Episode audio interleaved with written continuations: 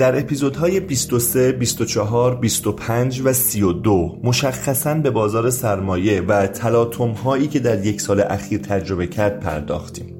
با این حال بازخوردهایی که به دست ما می‌رسید و پست هایی که در این خصوص در شبکه های مجازی رد و بدل می‌شد نشون می‌داد که هنوز برخی از سوالات ریشه در این زمینه وجود داره. اینکه ساختار بازار سرمایه چگونه است و نقشش چیه؟ آیا بازار معامله سهام چیزی جز دست به دست شدن سهام شرکت ها توسط یه سری دلال و معامله گره دقیقا نقش این بازار چیه؟ اصلا تأمین مالی در بازار سرمایه کجا و چطور انجام میشه؟ آیا دولت می‌تونه و باید در بازار سرمایه دخالت کنه؟ معیار و مقیاس این دخالت ها چیه؟ و بالاخره قصه بازی جمع صفر که بعدش رو داده بودیم. امیدوارم این اپیزود بتونه پاسخهای قابل قبولی برای این سوالات فراهم کنه.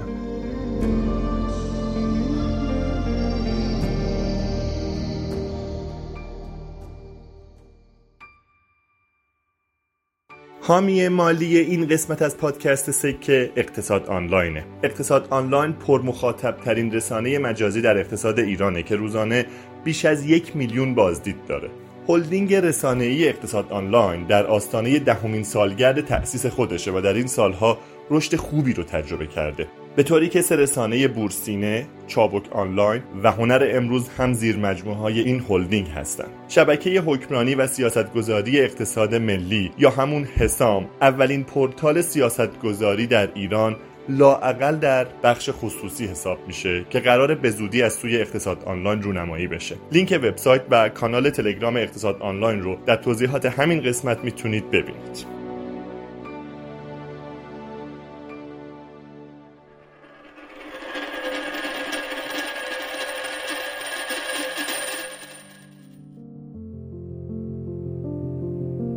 سلام. این اپیزود 33 پادکست سکه است که در مهر ماه 99 منتشر میشه. من مهدی ناجی هستم و پادکست سکه کاری مشترک از بچه های دانشکده اقتصاد دانشگاه تهرانه. مهمان این قسمت حامد قدوسیه. ما قبلا در اپیزود 20 در خصوص شیوع ویروس کرونا و تاثیرش بر اقتصاد ایران با حامد گفتگو کردیم که خدا رو شکر اپیزود پرشنونده و خوبی هم از آب در اومد. اگه اون اپیزود رو نشنیدید به نظرم هنوز هم شنیدنی و آموزنده است. حامد در حال حاضر استادیار مؤسسه تکنولوژی استیونز در نیوجرسیه حامد سالهاست برای عموم هم یادداشت‌های مالی و اقتصادی ارزشمندی می نویسه در حال حاضر این یادداشت‌ها در کانال تلگرامی خودش با نام یک لیوان چای داغ منتشر میشه که طبعا دنبال کردن و مطالعه اونها رو اکیدن توصیه می‌کنم.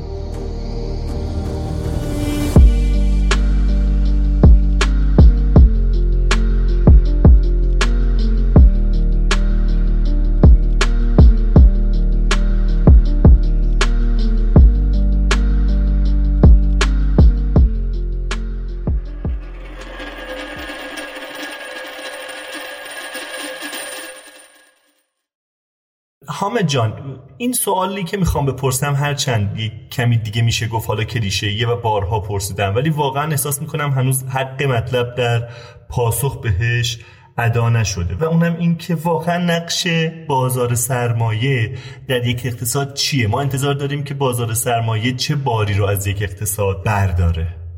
ببینید به طور کلی احتمالا اینو دیگه دوستان می‌دونن. بازار سرمایه خوب کارکردهای مهمی داره. یکیش اینه که تامین مالی می‌کنه. خب حالا اگه می‌خواید می‌تونیم راجع به این تامین مالی بعدا مفصل صحبت بکنیم. یکیش اینه که تامین مالی می‌کنه ولی یه اما اگری داره که حالا می‌تونیم بهش بپردازیم. یه کارکرد خیلی مهمی دیگه که من فکر می‌کنم متاسفانه این کارکردش تو ایران هنوز اونقدر جا نیفتاده در واقع مدیریت ریسکه. یعنی به عامل ها اجازه میده که اگه یه ریسکی دارن به یکی دیگه اجازه بدن که این ریسک رو برداره بابتش در واقع یه کارمزد دریافت بکنه که میره تو فضای در واقع مشتقات و option و قرارداد و اینجور چیزا. و خب یکیش هم اینه که اطلاعات تولید می‌کنه برای عموم. خب یعنی شما یه اقتصادی تصور بکنید که بازار سرمایه نداشته باشه این اقتصاد همچنان می‌تونه بچرخه و داریم. کشورهایی داریم که خیلی بازار سرمایه گسترده ای ندارن. تامین مالشون از طریق بانک انجام میشه فقط. شرکت هاشون هم عمدتا از نوع شرکت های در سهامی خاصه و خب دارن کار می‌کنن. خیلی از شرکت خوب دنیا تا سالها سهامی خاص بودن. نکته اینه که بازار سرمایه مثل یه دماسنج یا مثل یه آینه آینده نگر شروع می‌کنه اطلاعات تولید کردن برای جامعه و همه می‌تونن یه نگاهی به اون آینه بندازن. اگر بدونن که چطور باید درست تفسیرش بکنن یه ذره قلق داره. یعنی اینجوری نیست که با یه نگاه سریع بتونیم ازش نتیجه بگیریم. اگه بدونیم که معنی اون دماسنج چیه و چجوری چند تا دماسنج بزنیم کنار هم تفسیر بکنیم کارکرد سومیش اینه که در یک نگاه یه عالم اطلاعات به ما میده از اوضاع جامعه. جالبه. ولی در مورد تامین مالی من به نظرم بیشتر باید صحبت کنیم. مشخصا در مورد بورس وقتی که ما میگیم بورس یک بازار ثانویه است یعنی وقتی که من میرم یک سهم رو می‌خرم عملا پولی که من وارد بورس می‌کنم تو جیب اون کارخونه ای که داره تولید می‌کنه و ارزش افزوده ایجاد می‌کنه نمیره که. میره تو جیب یک نفر دیگه که در واقع صاحب قبلی اون سهم بوده. چطور این فرایند رو شما مرتبط می‌کنی به خب الان یه شوخی با شما بکنم. بورس که اسم ساختمونه است. بورس که چیزی نیست. خب. توی بورس در واقع تو کشورهای فرانسه زبان و آلمانی زبان بهش میگن bourse و Börse و اینا. تو انگلیسی ها بهش میگن exchange اون ساختمونه است خب؟ توی اون ساختمونه اتاقای مختلف داریم خب؟ می‌خوام از این شوخی به جواب جدی تر برسم. وقتی میگیم بورس شما چندین تا قسمت دارید توی یه دونه بورس یا توی exchange. یکیش میشه بازار اولیه ای من راستش مشخصا من مشخصا از بورس منظورم بازار سهامه ها. آها بازار سهام. خب خب این مهمه. ببین وقتی میگم که بازار سرمایه من دقت می‌کنم روی این کلمه. وقتی میگم بازار سرمایه محل تامین مالی برای شرکت هاست این بازار سرمایه دو تا قسمت اصلی داره. یکیش بازار بدهیه یعنی یه اتاقی داریم اسمش بازار بدهیه. یه اتاق دیگه داریم که اسمش بازار سهام. خود اون بازار سهام دو تا اتاق کوچیک داره. یکی بازار اولیه که بازار ثانویه. شما دست گذاشتی رو اون قسمتی که اتفاقا کمترین نقش رو داره در تامین مالی. بله بازار ثانویه سهام خیلی نقشی نداره تامین مالی. می‌خوام یکم اینو باز بکنم. و وقتی میگیم که بازار سرمایه نقش داره در تامین مالی عمده تامین مالی از بازار بدهیه نه بازار سهام. یعنی ما اگه با آمارا نگاه بکنیم حالا بین کشورهای مختلف متفاوته ولی اولا کشورها که می‌دونید به به بانک محور و بازار محور تقسیم میشن. کشورهای مثل آلمان و ژاپن یعنی اینکه شرکتاشون خیلی بیشتر متکیان به رابطهشون با بانک ها آمریکا مثال یک کشور بازار محور خب من فکرم اینجا یه بدفهمی در کشور ما بین حتی مسئولین مثلا این حوزه اتفاق افتاده. وقتی میگیم یه اقتصادی بازار محوره برای تامین مالی منظورمون بازار سهام محور نیست. اگر این پاسخ سوال شما رو میده من اینو واضح بگم. وقتی میگیم بازار محوره یعنی بازار بدهی محوره نه بازار سهام محور. آماری نگاه بکنیم این آمریکایی که انقدر بازار محور 90 درصد تامین مالی شرکتاش از بازار بدهیه نه از بازار سهام. یعنی بیشتر پولی که پولی که واقعا اومده تو شرکت ها بابت سرمایه گذاری از طریق اوراق بدهی و اوراق مشارکتیه که اینها منتشر کردن. خب پس اوراق بدهی یا همین اوراق به اصطلاح خودمون اگه بخوایم ملموس کنیم بگیم اوراق مشارکت. اوراق مشارکت نیست ولی فکر کنیم اوراق مشارکت. این منبع چیزیه که پول میاره توی شرکت ها برای اینکه بهتون یه حسی بدم الان میزان بدهی واقع موجود در بازار بدهی آمریکا 45 هزار میلیارد دلاره. جی دی پی آمریکا چقدره حدود 20 هزار میلیارد دلار. یعنی نزدیک دو دو دهم برابر جی دی پی این کشور در مجموع اوراق بدهی منتشر شده. کیا منتشر کردن؟ دقیق باشم. از این وقتی نگاه می‌کنین یه چیز حدود 10 هزار میلیارد دلارش رو شرکت ها منتشر کردن که همون تامین مالیه که ما فکرش رو می‌کنیم و می‌پرسیم. یه چیزی حدود 13 14 هزار تاش بخش مسکن منتشر کردی. خب این خیلی جدیه. این اون تیکه که کلا متاسفانه در کشور نداریم. اینا میشن اوراق در واقع رهنی اوراق مسکن و اینها. و 13 14 هزار تاش هم دولت منتشر کرده. و بقیه‌اش هم یه مقدار بخشای دیگه ای چیزای اسست بیس و اینها. ولی می‌خوام میگم بس یه بازاری داد که 45 هزار میلیارد دلار اندازه بازار بدهیشه. تقریبا اندازه یا حتی بعض وقت بزرگتر از کل مارکت کپ بازار سهام. پس اینو اگه می‌خواید یه جواب من خیلی روشن و عملی و قاطع بگم بله بازار سرمایه تامین مالی می‌کنه ولی بازار سهام نقش بسیار فرعی داره در تامین مالی.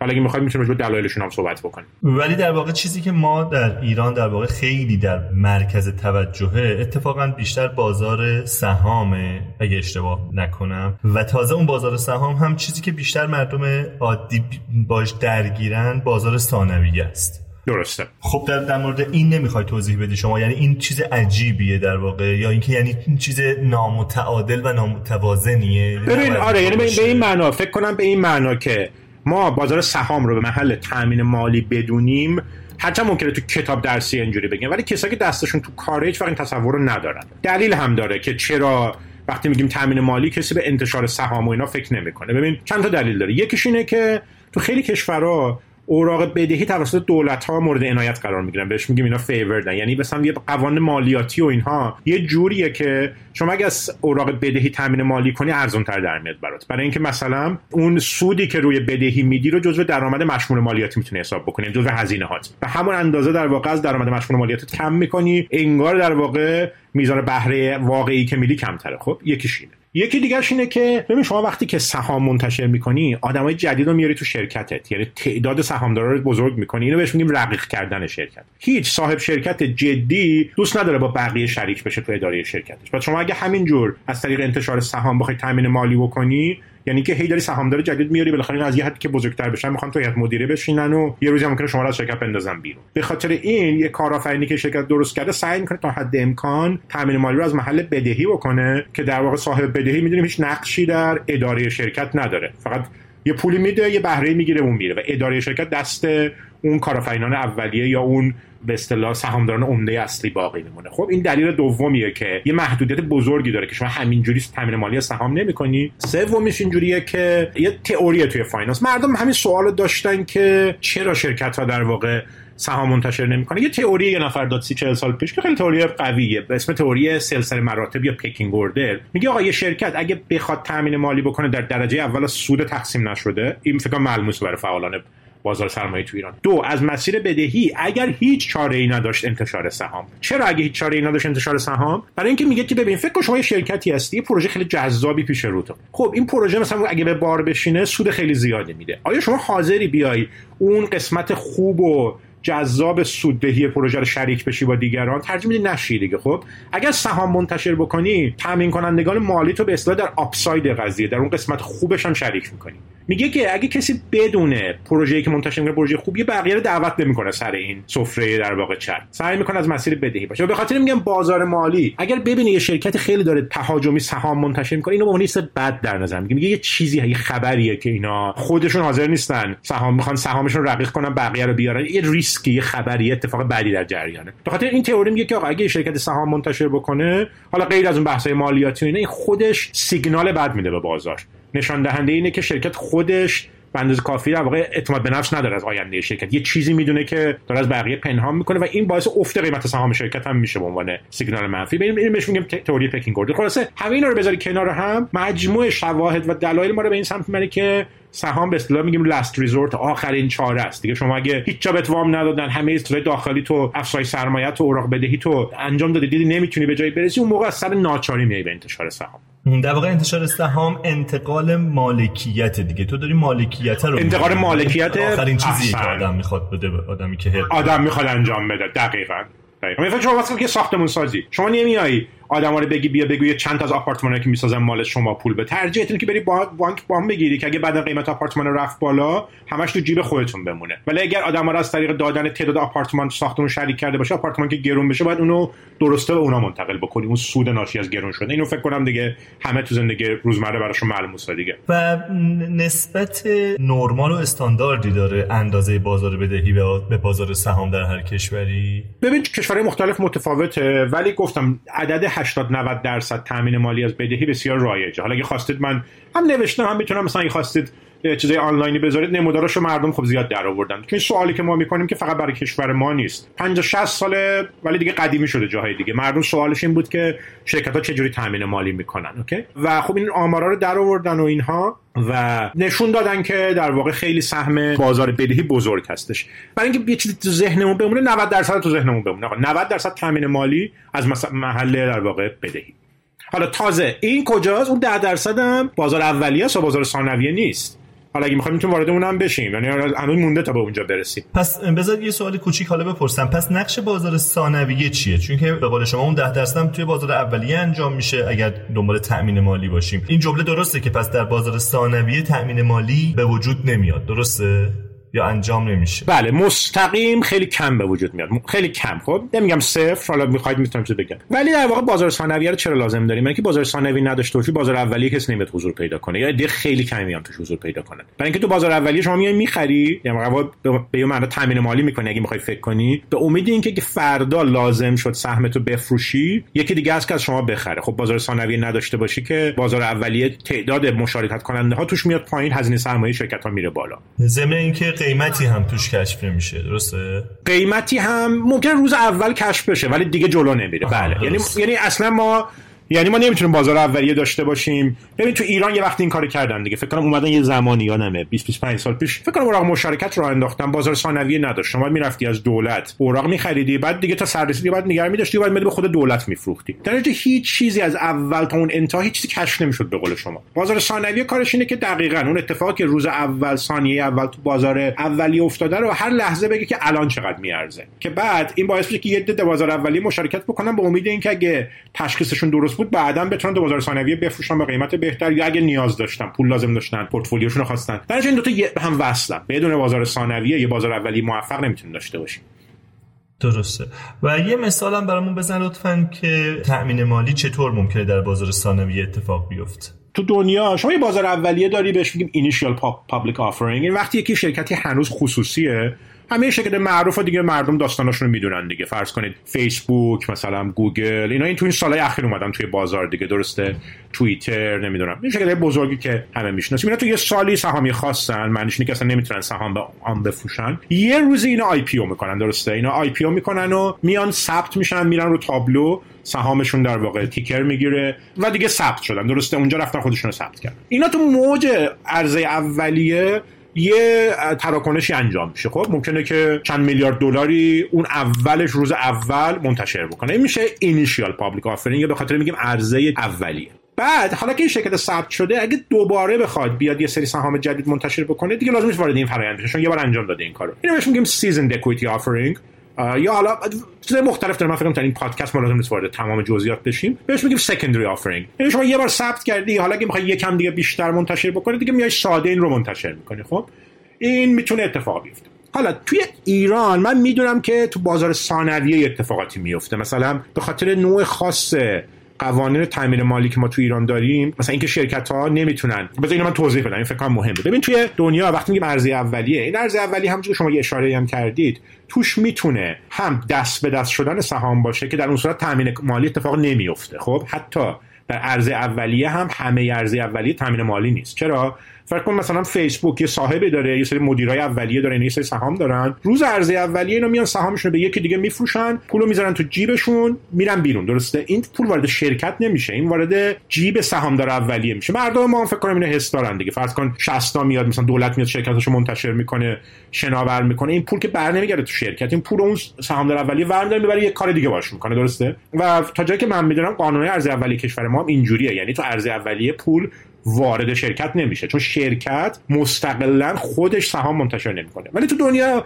بعضی کشورها این قانون دارن که شما در همون روز عرضه اولیه یه سرش از این نوع یه سرش بهش میگه فرش ایشیو یعنی اینکه خود شرکت به عنوان یه ماهیت حقوقی میاد سهام جدید خلق می‌کنه و اینو به آدمای جدید میفروشه. این دیگه دست به دست شدن نیست. این انگار اون کیکر رو بزرگ می‌کنه مهمونی رو بزرگ می‌کنه یه جدید. شما هم بیایید. در چیزی که ما تو عرضه اولیه تو ایران داریم اینه که تو اتاق ده نفر داریم یه نفر میگه من صندلیمو می‌خوام بفروشم به یکی که بیرون در منتظره. خب این وسط تعداد چیز بزرگ نمیشه. ولی توی سیستم فرش ایشیو میگن آقا من می‌تونم یه صندلی جدید بذارم نفر 11 هم, بیارم توی اتاق. این اون تیکه ارز اولی است که تامین مالی می‌کنه. تو کشور ما تا جایی که من اطلاعات دارم اینجوریه که ما عرضه اولیه هامون دست به دست شدنه. منتها یه چیزی ما تو قانون تجارتمون داریم که شرکت اگه بخواد افزایش سرمایه بده سهام جدیدی که منتشر می‌کنه فقط به قیمت اسمی 100 تومن می‌تونه منتشر کنه سالهای قبلی مونده 100 تومن می‌تونه منتشر کنه خب؟ ولی ممکنه قیمت سهام شرکت تو بازار 10000 تومن باشه. بعد شما میگی خب به 100 تومن سهام منتشر می‌کنه یه رانت اینجا هست دیگه. به 100 تومن سهام جدید منتشر می‌کنه قیمت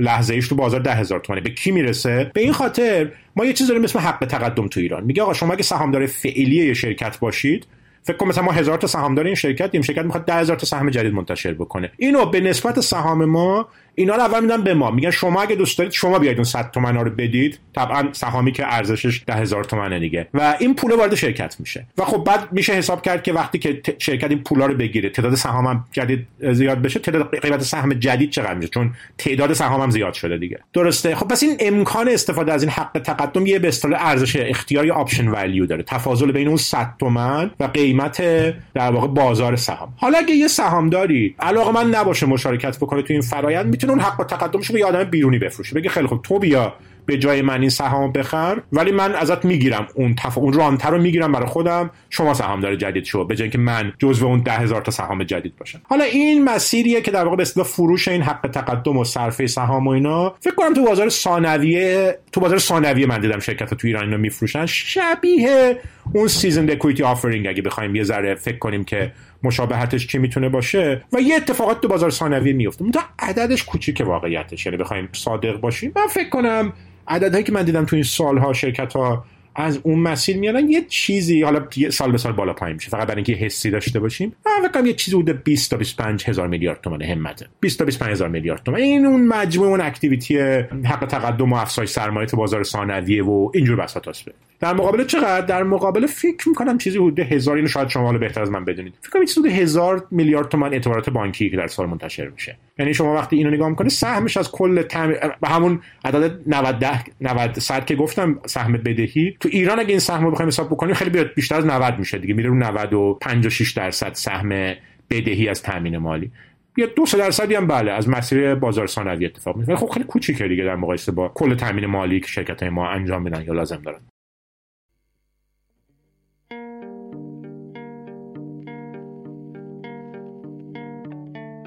اگه در مجموع از پادکست سکه راضی هستید خواهش می‌کنم اون رو حمایت بکنید. بهترین راه حمایت از سکه معرفیش به دیگرانه و کمک به این که افراد بیشتری با سکه آشنا بشن و افراد بیشتری ازش استفاده بکنن. ضمن این که پیشنهاد می‌کنیم پادکست سکه رو در کست باکس بشنوید. حالا یا اپلیکیشن های تخصصی دیگه ای که برای پادکسته. خوبی کست باکس اینه که از هر سیستم عاملی چه اندروید و چه iOS قابل دانلوده و می‌تونید سکه رو به محض منتشر شدن در کست باکس بشنوید. همچنین بعد از شنیدن پادکست می‌تونید نظرات و پیشنهاداتتون رو از طریق بخش کامنت های کست باکس برای ما بنویسید. ما تک تک نظرات شما رو می‌خونیم و سعی می‌کنیم روز به روز کیفیت پادکست رو ارتقا بدیم. برای حمایت مالی از سکه هم می‌تونید از طریق هامی باش سکه رو حمایت بکنید. لینک هامی باش رو می‌تونید در توضیحات همین قسمت ببینید.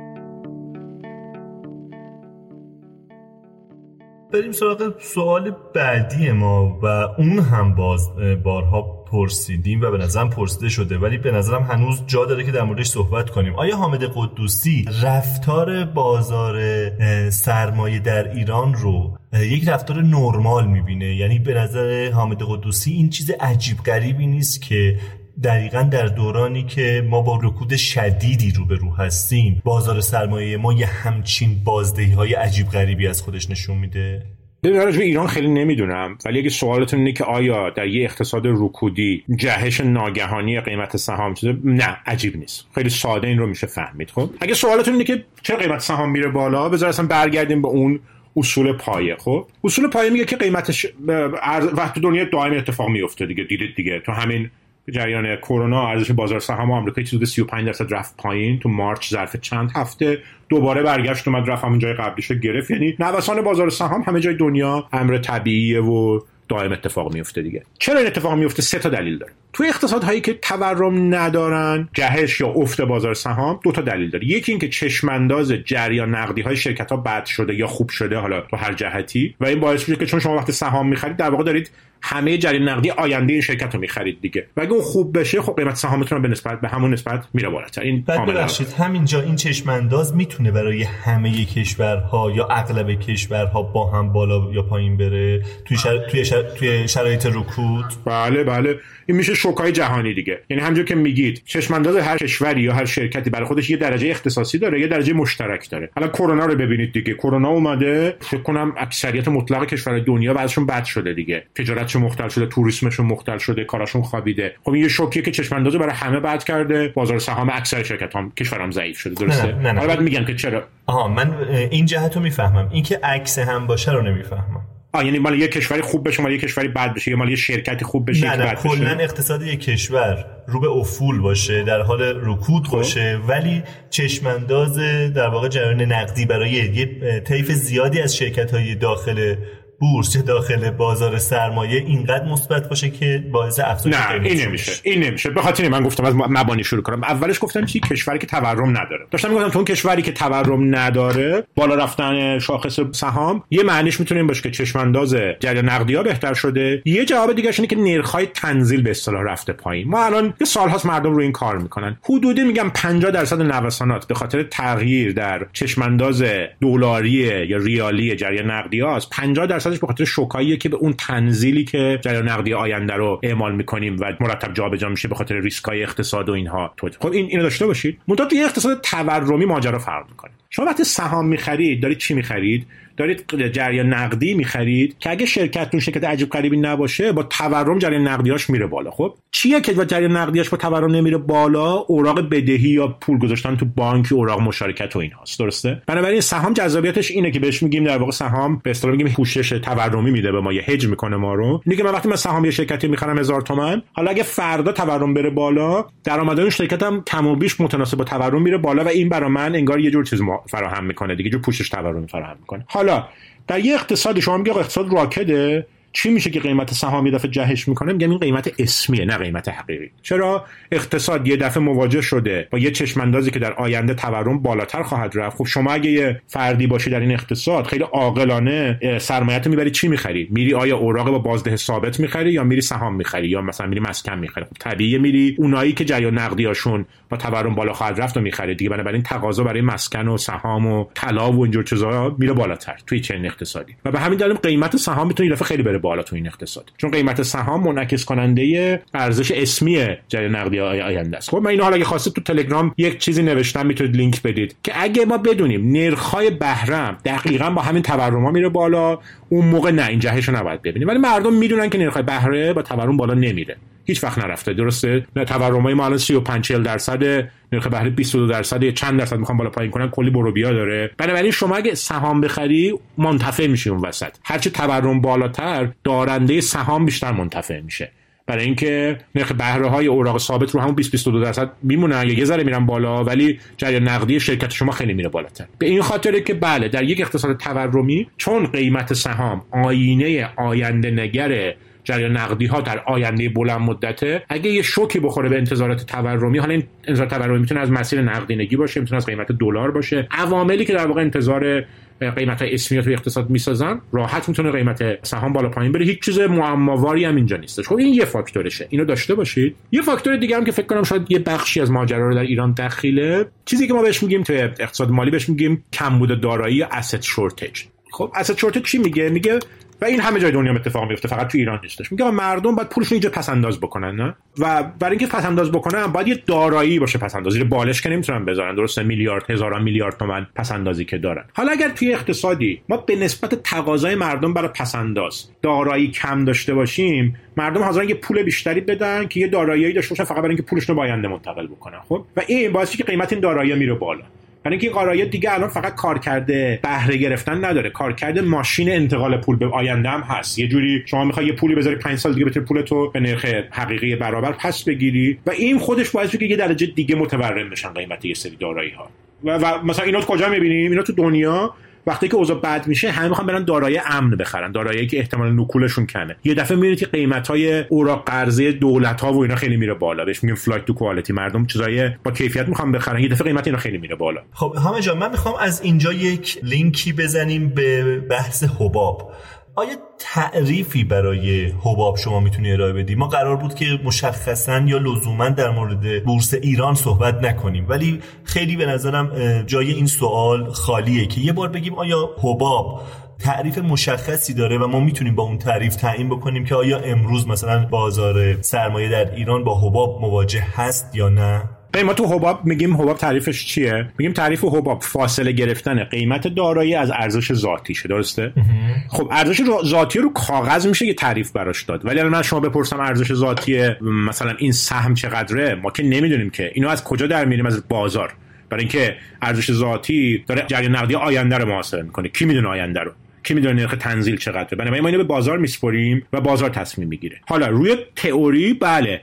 از قیمتی که مشاهده کردیم از ارزش ذاتی می‌تونه فاصله بگیره. نکته اینه که به دلیلی که ما اصلا ورود نمی‌کنیم بگیم یه چیزی حباب زیر قیمت بالای قیمتی اینه که ما دسترسی نداریم به دونستن ارزش ذاتی. خاطر این با اینکه سالهاست این پازل بزرگیه برای خیلیات اقتصاد مالی که آقا چه جوری حباب رو در واقع تشخیص بدیم دیتک کنیم سیگنالای در واقع هشدار بدیم و اینها. عملا جنبندی اینه که آقا ما تا وقتی توی حبابیم نمی‌تونیم بفهمیم توی حباب بله وقتی حباب ترکید همه میشن متخصص همه میگن ما پیش بینی کرده بودیم. بعدش راحت میشه دیدنش. ولی توی حباب بودن بسیار کار مشکلی که شما بگید یه چیزی حبابه. حالا شاید دیدم براتون جالب باشه. الان اخیرا شروع کردن حتی تاریخ بازار مالی رو بازخوانی کردن. یه عده میگن این مثالای معروف مثلا این لاله سیاه و اینا تو هلند که هست یا مثلا میسیسیپی یا چند تا کیسی که همه برای مثال حباب مقایسه می‌کنن. میگن وقتی اونا هم خوب میری نگاه می‌کنی حتی اونا هم شک داریم حباب بود یا نه. وقتی دقیق میشینیم همه اجزا رو کنار هم می‌ذاریم و اینا هموناش هم شک داریم که حباب بود. هر پایین رفتن قیمت بازار مالی معنیش حباب نیست. برای اینکه چرا؟ گفتم بازار در هر لحظه با آخرین اطلاعاتی که داره راجع به آینده داره یه انتظاراتی رو محاسبه می‌کنه.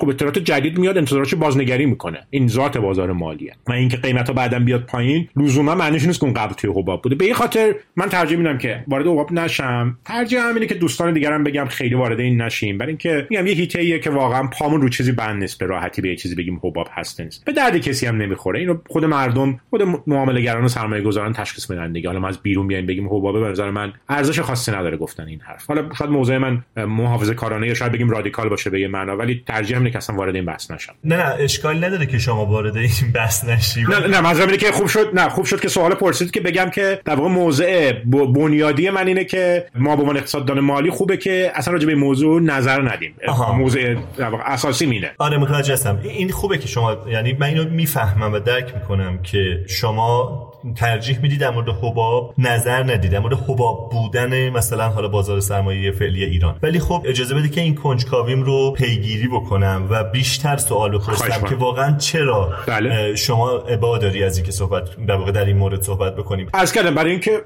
من بله فهم خودم رو بگم. چیزی که از توضیح شما من درک می‌کنم اینه که شناسایی حباب یه در واقع امر پسینیه. یعنی تا ما اون حباب رو سپری نکنیم و به گذشته نگاه نکنیم چه بسا نمی‌تونیم درک بکنیم که اون چیزی که اتفاق افتاد در گذشته حباب بود یا نه. اینو خیلی خوب و روشن بله. خیلی خوب گفتید بله. ولی با این تعریف با این تعبیری که من گفتم دیگه اون قصه لاله سیاه هلندی رو چرا هنوز تو شک می‌کنی در برد حباب بودن؟ آها اونو من نمی‌کنم ولی محققا میرن میگن آقا وقتی که جریان نقدی ها اطلاعاتی که بود و می‌ذاریم حتی اونجا میگن می‌تونیم شک کنیم که بگیم بازار غیر عقلانی رفتار کرد دچار جنون شد اینها. اولا میگن که یه مقدار از این وقتی ازش میگذره افسانه میاد توش مثلا اقراق میشه در شدت بالا رفتن ها و اینها. و بعد وقتی میری خود تو جای اون سرمایه گذار در قرن 18 همه هلند می‌ذاری می‌بینی که بهترین تصمیم ممکن بود گرفته باشه. معنیش این نیست که من گرفتم. من نمیگم بازار همیشه درست. اصلا این حرفو نمی‌زنم.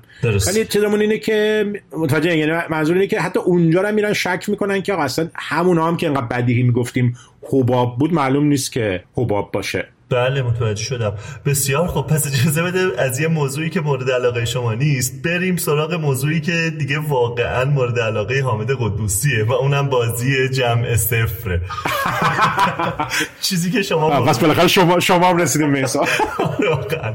و اون این که شما بارها تکرار کردی که بورس یه مصداق خوبی از یک بازی جمع صفره. یک بار برامون این قصه رو توضیح بده اصلا که بازی جمع صفر اینو نگفت. این البته اینجوری نگفتم یعنی اینو باید دقیق باشه اینجوری نگفتم. خب من چیزی که همیشه گفتم این بود. مازاد بر بازده منفعل در بازار ثانویه جمع صفره. حرف عجیبی هم نمی‌زنم. خب پس ببین بس جمله که من میگم اینه. این تیکر رو به نظرم باید مفصل امروز صحبت کنیم. ولی شاید بله از برسیم خود قصه بازی جمع صفر رو برامون توضیح بله باز اولا میگم بازی جمع صفر یعنی چی؟ اون جمع صفرش کلمش یه ذره قلقلک میده. ما تو اقتصاد به هر بازی که اینجوریه که یه عدد ثابتی بین طرفین دست به دست میشه میگیم جمع صفر. معنیش لزوما نیست که صفر مطلقه چون میگیم اون عدد ثابت رو می‌تونیم برای راحتی بذاریم کنار. خب شاید اگه به جای جمع صفر بگیم جمع ثابت شاید یه دی بیشتری باهاش همراه بشن و همراهی بکنن درسته؟ حالا قصه بازار جمع صفر چیه؟ ببین مثلا بازار اولیه رو نگاه بکنیم خب خیلی بدیهیه وقتی من میرم از یه شرکتی سهام می‌خرم و شرکت در آینده فعالیت داره سود درست می‌کنه با این پول من شریک شدیم در سود و زیان معلومه جمع صفر نیستش دیگه. ما با همدیگه شریک شدیم اونجا اون که اصلا معلومه جمع صفر نیستش. یه ذره فکر کنم بعضی وقت این حرف من رو یا یا تحریف می‌کنن یا شاید عنایت نمی‌کنن به جزئیاتش. چیزی که من گفتم اینه. ببین شما بازار ثانویه رو در نظر بگیر. این بازار ثانویه یه ورودی از سود بهش وجود داره. این سود از کجا داره میاد از بخش حقیقی اقتصاد. شرکت های اقتصاد بازده سالانه درست می‌کنن. یه مقدارش بازده سرمایه capital gain یه مقدارش سود هاست همون ای پی اس و دی پی اس و ایناشونه. و اینا میریزه توی بازار ثانویه تقسیم میشه بین داره. خب این برونزاست برای بازار ثانویه. یعنی میاد. میاد و تقسیم میشه. خب؟ با این اوصاف در واقع شما داری کل اوایدی که از بازار ثانویه به دست میاد رو انگار جوری میبینیشون که اینها دارن همدیگر خونسا می‌کنن. در صورتی که این کیکه در حال یه جورایی در حال بزرگ شدن هم هست. یعنی در واقع یه بخشی از این بازده حاصل رشد واقعیه یا ارزش افزوده واقعیه که ایجاد میشه. غیر از اینه؟ نه خیلی خوب گفتی. ببین من حرفم اینه. میگم یه کیکی داریم که این کیکه از کجا میاد؟ از بخش حقیقی. حالا یا سوددهی شرکت ها بهتر میشه یا همون تورمی که گفتم ایجاد میشه یا نرخ‌های تنزیل میاد پایین. به یه رشدی کلیت بازار داره. خب فکر کن فقط یه نفر صاحب بازار بود خب؟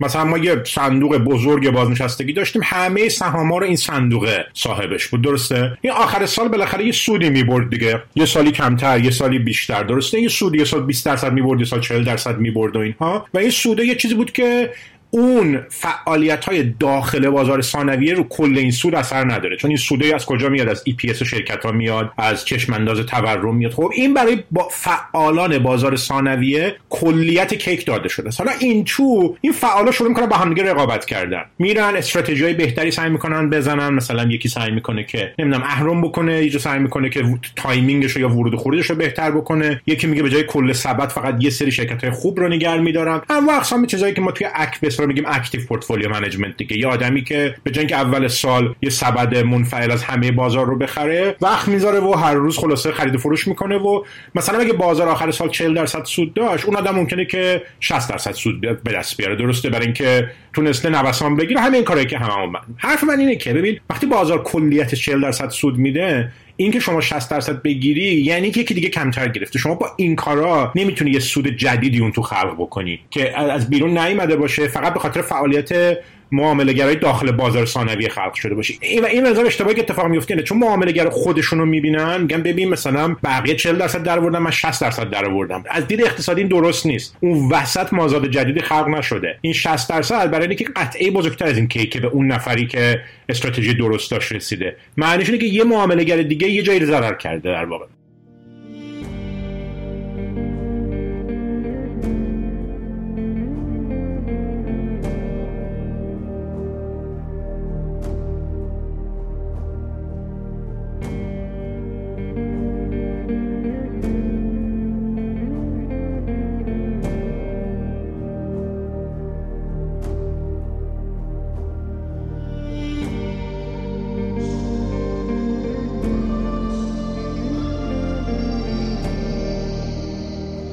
ببین من چیز چی تو ذهنمه؟ اینه که جمع سود و ضرری که این تریدرها می‌کنن همش صفر نیست. و از این من به این نجه نمی‌رسیدم. همش میشه بازده کل بازار. بازده کل واقعی بازار. و شما می‌خوای بگی که این بازار؟ آره. نه، واقعی نگو واقعی نگو. چون واقعی که میگه انگار اسمی رو نمیگیم. من میگم بازده منفعل بازار. منفعل. چون واقعی که میگه انگار تورم در رفته است. درسته؟ درست. بازده بازده بازار چه این تریدرها اونجا بودن چه نبودن بالاخره شرکت ایران خودرو و نمی‌دونم شستا و هلدینگ فلان پتروشیمی. یه, یه چیزی اتفاق میافتاد توشون دیگه قیمت سهامشون می‌رفت بالا ای پی هاشون تغییر می یه چیزی می‌شد که من میگم این برونزاست نسبت به این فعالیت داخل بازار. درسته؟ انگار از بیرون یه تیکه کیک انداخته شده. ما داریم میجنگیم تیکای بزرگی از کیک برداریم. این جنگیدن ما اندازه کل کیک رو بزرگ نمی‌کنه. گرفتم. یعنی چی؟ می‌خوای بگی که در واقع بازار اینجا خودش ارزش افزوده ایجاد نمی‌کنه. یعنی جمع می‌کنه. حالا من نمی‌خوام خیلی چیز باشم. می‌کنه دیگه. شما وقتی که این فعالیت ها بیشتر بشه نقد شوندگی بازار بیشتر میشه قیمت ها بهتر کشف میشه اینا هست. بله من می‌فهمم. این یعنی خیلی بخوای ذره بین بذاری خب این اثرها هست. ولی میگم این اثرها خیلی احتمالش کمه که روی کل بازده بازار خیلی جدی منعکس شده باشه. بله می‌تونی اینجوری فکر کنی که اونا دیگه میشه یه چیزای داخل بازار که همدیگه رو به قول شما خونسا می‌کنه. این شاید تعبیر بدی نباشه. من اینجا خیلی تذکری هم بدم. بعض وقت از من می‌پرسن میگن که خب این چیزی که تو میگی مگه یه جور مثلا این همانی یا توتولوژی نیست؟ تو داری میگی که بازار یه میانگین سود داشته. یه اینجوری می‌فهمن. میگن که خب بازار یه میانگین سود داشته مثلا 40 درصد. تو داری میگی انحراف از این میانگینا جمعش صفره. یکی 50 درصد برده یکی باید 30 درصد ببره که متوسط بشه 40 میگن مگه این یه جور چیز نیست؟ یه حرف بدیهی خیلی بی فایده ای نیست. خب معلومه دیگه جمع انحرافا از میانگین همیشه صفره. این سوال خوبیه. یعنی مثلا کسی که سوال می‌پرسه خیلی دقیق داره سوالی می‌پرسه. ببین حرف من چیه؟ میگم این مفهوم جمع صفر رو من در بازاری که فعالیت های داخل بازار خود کیکو بزرگ می‌کنه نمیگم. برای اینکه همون حرف بیهوده. این فکر کن اگه به جای بازار ثانویه مالی مثلا نگاه می‌کردیم به صنعت بیمه یا نگاه می‌کردیم به استارتاپ ها یا نگاه می‌کردیم به صنعت ساختمان یا به صنعت پزشکی خب؟ اونجا این فعالیت ها اثرش چی بود؟ اثرش چیزی که تو اقتصاد بهش میگه market expansion درست میکردش. یعنی مثلا شما یه سری استارتاپ داری یه استارتاپی خیلی خوب کار بکنه یه دفعه ارزش کل بازار استارتاپ ها میره بالا. درسته اونجا هم ممکنه بگه که اگه average index چیزو بگیریم متوسط index شون رو بگیریم جمع انحراف صفره. ولی اونجا اون متوسط خودش ماحصل فعالیت های آدمایی توی بازاره. فرقش با بازار ثانویه اینه که اون متوسط از بیرون داده شده. ما داریم حول انحراف ازش می‌جنگیم امیدوارم این تفاوتی ذره روشن بکنه. بسیار عالی بسیار عالی. و دوست دارم یه یکی دو تا نمونه دیگه از بازی جمع صفر بگی. چون که من این نگرانی رو دارم که این سوال در ذهن مخاطب ایجاد بشه که با این تعریف و با این توصیف و تعبیری که حامد قدوسی داره از بازی جمع صفر میگه ما تقریبا توی اغلب فعالیت های اقتصادی ممکنه دوچار همچین ویژگی باشیم. البته می‌دونم به خوبی به سال استارتاپ ها و در واقع شرکت های بیمه رو زدی. ولی آیا میشه چند تا مثال ملموس تر بزنی که کجاها ما درگیر بازی جمع صفر هستیم و کجاها نیستیم. بیشتر می‌خوام این مفهوم آره بزن مثال بزن مثال بزنم از از بازاریابی. بزن یه مثال بزنم از بازاریابی. توی بازاریابی ما دو, دو تا کار مختلف می‌کنیم. یکی این که میریم هست نیازهای مشتری رو بهتر می‌شناسیم. سعی می‌کنیم محصولی که طراحی می‌کنیم نزدیک بشه به خواسته های مشتری. قیمت گذاری رو یه جوری می‌کنیم که segment های مختلف بازار بتونن. حالا فرض کن که شما یه market analyst یه آدمی هست که کارت analytics بازاریابیه. خب میای تکنیک های همین مدرن و چیزا استفاده می‌کنیم و فکر کن که مثلا دو تا شرکت داریم که این شرکت ها دارن یه محصول خیلی استانداردی مثلا چه می‌دونم شامپوی سر تولید می‌کنه یه وقت هست که شما میای یه شامپو سرای تولید می‌کنی که یه نیاز خاصی رو پاسخ میده به اون کارهای بازاریابی که انجام دادی. یا قیمتشو جوری می‌ذاره که کسایی که نمی‌تونستن بخرن الان می‌خرن و اینا. این فعالیت ها از جنس بازی جمع صفر نیست. من که کیکو بزرگ کرد یا آدمایی که قبلا شامپو نمیخریدن در اثر این فعالیت ها میان شامپو می‌خرن درسته؟ حالا یه صنعتی در نظر بگیر که جمع کل تقاضای مردم براش دیگه یه عدد مشخصی. واقعا دیگه مردم بیشتر از این اصلا نیاز نداره. یه محصول مثلا خیلی استانداردی چون نمک مثلا فکر کن. یا یه دارویی که دیگه هر کس باید دوز مشخصی رو در روز استفاده کنه. با تبلیغات نمیده که دوز داروشو عوض بکنه. حالا 10 تا شرکت داروسازی داریم اینا میافتن به جون هم درسته؟ هی خرج مثلا تبلیغات تلویزیونی می‌کنن بیل بورد می‌زنم آدم میفرستن این ور این مستاق جمع صفر دیگه برای اینکه جمع کل فروش مثلا اون دارو رو که شرکت ها تعیین نمی‌کنن دکترا با مسائل بیولوژیک تعیین کردن. حالا اینا با این جنگ رقابتی که دارن مستاقش خیلی نزدیک میشه به جمع صفر چون دارن از همدیگه در واقع این کیک رو میدوزن. می‌خوام بگم تو همون بازاریابی شما می‌تونی چیز جمع غیر صفر داشته باشی جمع صفر داشته باشی. بنابراین اینجوری نیست که همه جا جمع صفر باشه. این یه لنزیه که شاید ما... و معنیش هم این نیست که من بگم وقتی میگه چیز جمع صفر مثلا بده یا مثلا مردم نباید واردش بشن یا ممنوع باید بشه یا حق نداره اصلا هیچ وجه حرفا رو ما نمی‌زنیم. برای اینکه همین که میگه خیلی صنایع هستن که مته به خشخاش بذاریم جمع صفره ولی بودنشون مهمه. برای اینکه همون رقابته در واقع یه اثرات جانبی داره که می‌ذاره که جامعه در واقع درست جلو بره. همون بازاریابی هم یه اثراتی برای خودش داره. ولی در درونشون اینا در واقع چیزو بیشتر نمی‌کنن. در درونشون کلیت صنعت رو منتفع نمی‌کنن. شاید بیرونی ها رو منتفع بکنن. بذار از همینجا یه باز لینک بزنم به یه نکته جالب. یه بار یه توییتی کرده بودی و گفته بودی که در بازار شما ترید نمی‌کنی در بازار سرمایه. راستش برای خود منم این خودم ترید آره، نمی‌کنم خودت آره. بله درست. درست خب. برام جالب بود که چطور حامد که خودش متخصص فایننسه یکی از در واقع کاربردهای اصلی این تخصصش رو به کار نمی‌گیره و ازش در واقع استفاده برای زندگی شخصی خودش نمی‌کنه. نمی‌دونم چقدر این سوالم شخصیه و چقدر اجازه دارم این سوال رو بپرسم. نه خواهش کنم من دیگه خب اونو, اونو نوشته بودم که این بحث باشه. فهمیدم. خب سوال جالبی بله. آیا این نتیجه اینه که این بازار رو یک بازی در واقع جمع صفر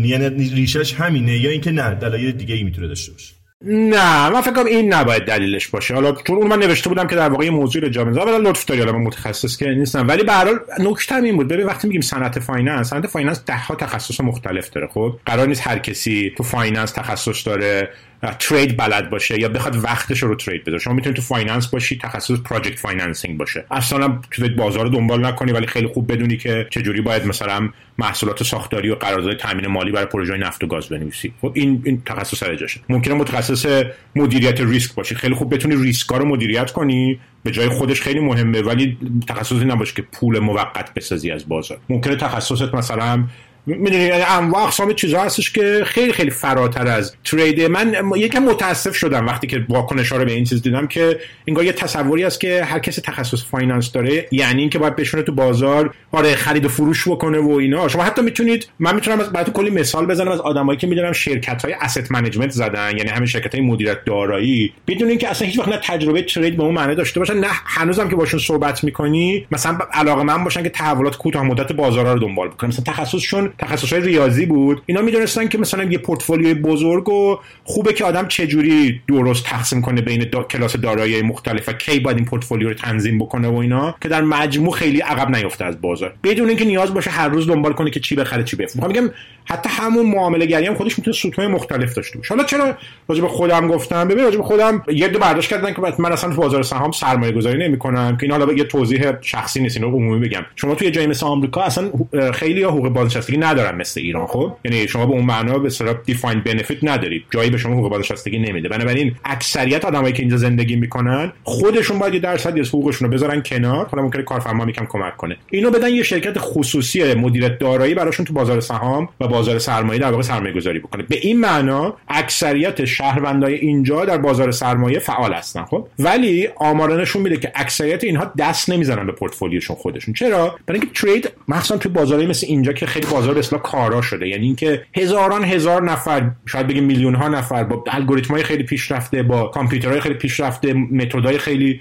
به روز نشستن ثانیه‌ای منتظرن که در واقع یه فرصتی پیش اومد برای خریدن و فروختن و نوسانگیری و هر چیز اینجوری از این استفاده بکنن. خب تو این بازار به اصطلاح بازده به ترید اکتیو خیلی پایینه. یعنی شما پولتو می‌ذاری از دیگه صندوق مثلا فرض کنید شاخصی یا صندوق مشترک با یه کارمزد خیلی اندکی اونا برات این کارا رو می‌کنن. و اونا چه امتیازی دارن؟ امتیازشون که اقتصاد مقیاس دارن. یعنی اونا یه نفر رو می‌ذارن ماهی فقط 2000 دلار اشتراک ترمینال بلومبرگ رو که اطلاعات لحظه‌ای رو میده رو میده.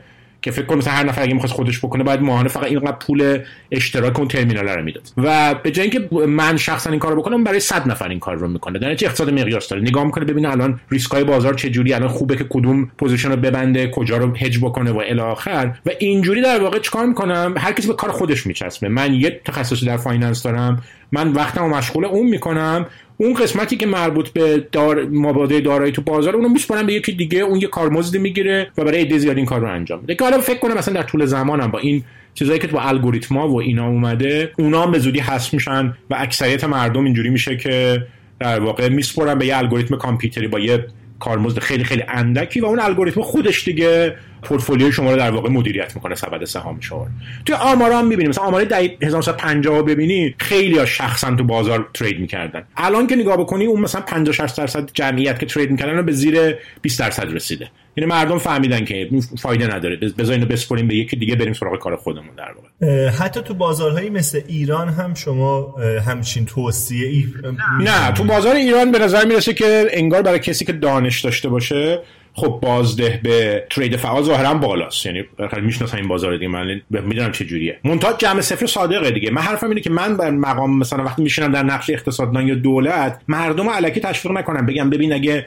پول بیشتر می‌خواد همه برید این کارو بکنید. همون منطق جمع صفر که میگم میگه نمیشه دیگه. اگه بازده کل این بازار در سال قراره مثلا 30 درصد باشه 40 درصد باشه حالا این یکی دو سال اخیر رو نگاه نکنیم استثنا بوده دیگه. بهتر از من می‌دونید دیگه. اگه کلیت بازار سرمایه نگاه بکنیم بازار سهام تو ایران مثلا سالی 25 30 35 درصد متوسط در سالهای مختلف. یه سودی می‌داده که درست هم سود متناسب با ریسک است. حرف اینه که فکر نکنیم که اگه همه برن اونجا ترید بکنن همه می‌تونن. آخرش همه جمعشون میشه همون 35 درصد. و اون وسط یه انرژی خیلی زیادی تلف شده. پزشکی بجن که حواسش به پزشکیش باشه داره معامله می‌کنه. مهندس ساختمان بجن که کارش به ساختمون سازیش باشه داره معامله می‌کنه. روزنامه نگار داره و آخرش داره همدیگه رو خونسا می‌کنن دیگه. در واقع اصلا دلیلی که من بحث جمع صفر این خیلی این سالا دارم تکرار می‌کنم احساس کردم که یه بدفهمی حتی بین سیاستگزارا به وجود اومده که آقا مثلا حالا اقتصاد الان تو رکوده جاهای دیگه بازده نمیاد و به نظر می‌رسه که اینایی که رفتن ترید اکتیو کردن در بازار یه سودای خوبی گرفتن. فعلا به مردم بگیم شما هم برید شما هم یه سودای نه نیست دیگه. این یه بدفهمی بزرگه که اگه همه جمعیت ایران برن مشغول این کار بشن آخرش متوسط همه همونی رو می‌گیرن که اگه نرفته بودن. فقط این وسط یه مقدار زیادی انرژی تلف شده سر اینکه همدیگه رو در واقع خونسا بکنن. شاید که یه مسابقه تناب کشی ما یه جایزه گذاشتیم وسط. حالا 100 نفر 200 نفر بیان سر این تناب بکشن آخرش این جایزه عدد مشخصیه دیگه بین تقسیم خواهد شد. ببین یکی از بحث‌های چالش برانگیزی که اخیرا مطرح شد که حالا منجر شد به اون نامه 25 اقتصاددون نوع دخالت دولت در بازار سرمایه بود. کلا می‌تونی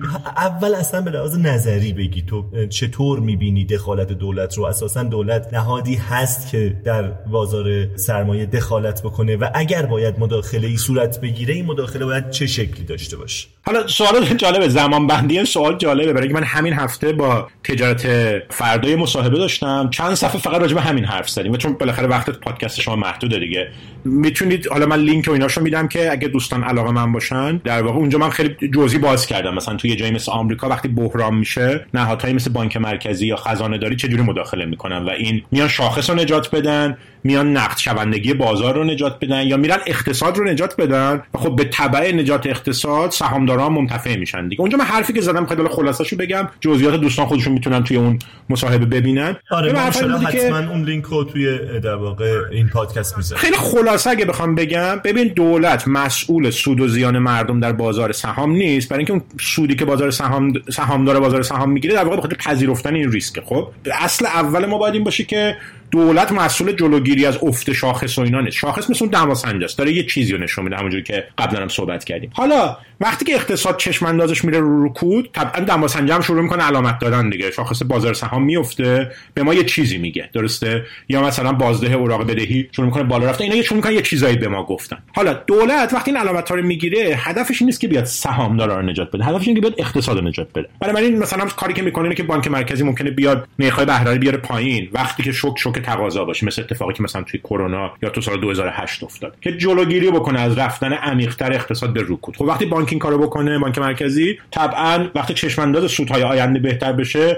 شاخص هم ممکنه که شروع بکنه در واقع بهبود پیدا کردن. خب بس هدف شاخص نبوده. هدف بود که بریم اون دمای اتاق رو درست کنیم که میشه همون وضع اقتصاد. خب وقت دمای اتاق درست کنی دماسنج میره بالا دیگه. این چیز عجیبی نیستش. این یه نوع مداخله است. ولی یه نوع مداخله هست که واقعا می‌تونیم بگیم مستقیما شاید بیشتر به نفع بازار سرمایه هست اینه که وقتی نقد شوندگی در این بازار کم میشه خب؟ که اینو حالا شاید خیلی ما شاید تو ایران تجربه عینی رو نداریم ولی اتفاقی که میفته مثلا فرض کن توی هول و اسفند ماه وقتی خبر اول کرونا اومد توی آمریکا و اینها مردم وحشت زده رفتن که اوراق بدهیاشون رو بفروشن و سهامشون چرا؟ چون گفتن نمی‌دونیم چی میشه. و در واقع ممکنه پول نقد لازم داشته باشیم ممکنه که کارمون از دست بدیم اینا بریم زودتر اینا رو بفروشیم پولا رو نقد بکنیم بزنیم تو حسابمون مثلا پول برای غذا و اجاره خونمون داشته باشیم. خب تو این بازار یه دفعه فشار یه طرفه میشه همه فروشندن. خب توی بازار اگه همه فروشنده باشن نقد شوندگی این بازار شروع کنه کم شدن دیگه. برای اینکه اون dealer ایی که قرار این وسط اینو بخرن به یکی دیگه بفروشن دیگه ظرفیتشون در واقع تحلیل میره. نمی‌ذارن همه این فشار فروش رو مثل صف فروش تو ایران دیگه خب. و این اتفاقی که میفته یا مثلا تو 2008 خب اتفاق خیلی بدی که افتاد این بود که بازار به هم ریخت. و این بانک ها و مؤسسات مالی یه عالمه دارایی های پیچیده به اصطلاح securitize شده و structured داشتن که اینا اصلا قیمتاشون گم شد. نمی‌دونستیم چه جوری قیمت بده. قیمت براشون در نمیاد که بشه معامله کرد. خب اینجا دولت کاری که می‌کنه بعض وقت اینجوری که میگه بیام نقدینگی تزریق بکنن نه برای حفظ شاخص نه برای حفظ شاخص. برای اینکه معاملات بازار رو را بندازن که این بازار بتونه را بیفته و با راه افتادنش قیمت ها کشف بشن بعد خودش بتونه راه خودش رو ادامه بده. خب این مثل روغن تزریق کردنه نه مثل بنزین تزریق کردن این تعبیرا رو امیدوارم روشن بکنه تا یه حدی ماجرا رو. یه جایی موتور ما روغنش تموم شده قفل کرده.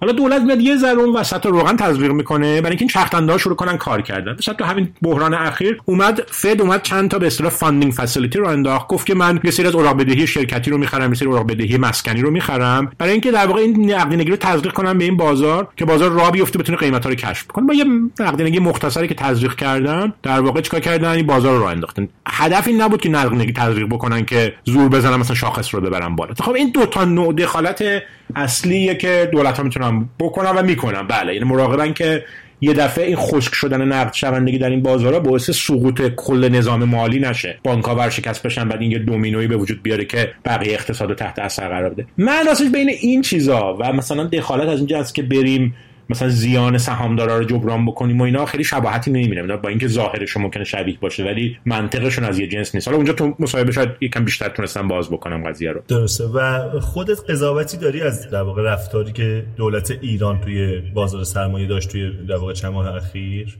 نه من خب اونقدر اطلاعاتم زیاد نیست. من فقط یه نکته رو از قبلم هشدار دادم و فکر می‌کنم که مرتب باید هشدار بدیم که دولت نباید خودش رو بیمه گذار این بازار معرفی بکنه مردم بگه برید بخرید من هواتون رو دارم. اصلا چنین چیزی نیستش. دولت باید مردم رو تشویق بکنه به حضور در بازار سهام و بازار سرمایه. منتها باید راه درستش مردم بگه که اگه می‌خواید وارد این بازار بشید. اگر دانش و تخصص و اندازه ریسک پذیری مناسب و اینها رو ندارید خودتون وارد مستقیم ترید نشید. برای اینکه ممکنه با ضرر زیادی وارد چون به نظر می‌رسید که آره به نظر می‌رسید دولت تشویق کرد ولی این تشویقش همراه بود با یه امید بخشی انگاری که داره اطمینان آره ولی خطا اونجا بود. بله بیایید حتما سود خواهید که اصلا چنین چیزی ما نداریم توی بازار سهام. جنس بازار سهام اینه که یه بار میره بالا خبر بعد میاد میاد پایین. اینکه این حس به مردم بدین که بیاید اینجا قطعی تضمینی می‌خواید 40 درصد 50 درصد 60 درصد سود بگیرید این بسیار کار خطاییه. برای اینکه یا یا نشدنیه اعتبار دولت به کنار میره بود اون وسط اون پسنداز مردم هم که این چند ماه اخیر بندگان خدا پولاشونو برداشتن آوردن از بین میره. یا به اصطلاح مجبور میشه زیر حرفش بمونه و مثلا بیاد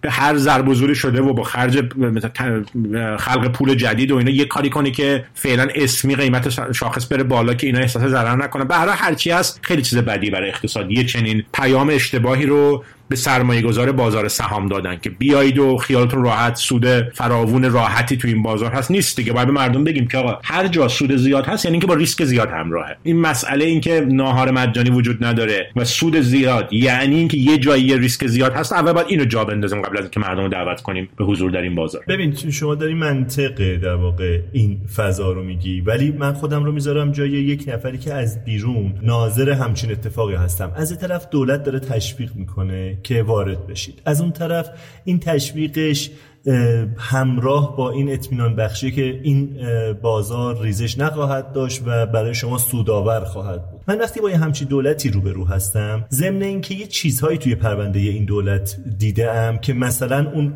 در واقع سیاستی که با نهادهای مالی داشت که در واقع آره وقتی یه مجموعه اطلاعات رو می‌ذارم کنار هم می‌بینم که این دولت احتمالا هر کاری از دستش بر بیاد انجام میده که من ضرر نکنم. متوجه یعنی ظاهرا این دولت درست یا غلط یا آگاهانه یا ناآگاهانه داره نقش بیمهگر رو بازی می‌کنه و داره این ناهار مجانی رو برای من تأمین می‌کنه. یعنی می‌خوام بگم احساسم اینه که یه بخشی از این معاملهگرها هم هرچند آگاهانه ولی به خاطر اینکه این نوع بازی دولت رو یا دست دولت رو خوندن وارد همچی بازی شدن. نظرت چی خیلی جالب بود درست درسته. یعنی در واقع میگی مستقل از اینکه این کار خوبه یا بده در واقع من فکر می‌کنم که این دولت این کار خواهد کرد. برای این چرا استفاده نکنم از این رفتاری که؟ خب دیگه اینجا میشه همون position ما که در واقع به عنوان اقتصاد مجبوریم به دولت هشدار بدیم که خیلی این کارت بده. یه بار این کار برای انجام دادی. اگه اینو تبدیل به یه سنت بکنی دیگه سنگ رو سنگ بازار سرمایه در این کشور بند نمیشه. برای اینکه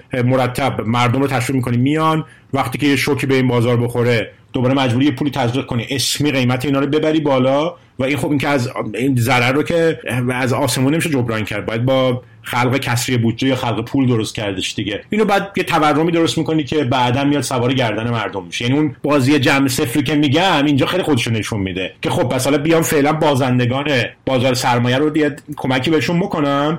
خب اینا از کجا آوردین؟ از جیب یه دیگه آوردی دیگه نهایتا جمع باز میشه جمع صفر. یه دیگه باید هزینه اینو متحمل بشن که یه دیگه که اومد بودن تو این بازار بتونن سود بکنن. من برای این جمع صفر یه بارم در کلان اینطوری می‌تونیم ببینیم. بین کسایی که حاضرن در بازار سهام و کسایی که به هر دلیلی سرمایه‌شو ندارن یا ریسکشو نمی‌خوان بپذیرن بیرون وایسادن. حالا اونا باید در واقع جبران کننده ریسک اینا باشن. کاملا جمع صفر هستش. آره دقیقاً. کسی که اصلا فاصله داشته با بازار و اصلا هیچ موقع هیچ فعالیتی توی بازار نداشته انگاری داره حالا هزینه ضررش رو شریک آره شده. هزینه ورود امثال من رو که دارم به, به طمع این, سود وارد شدم داره میده.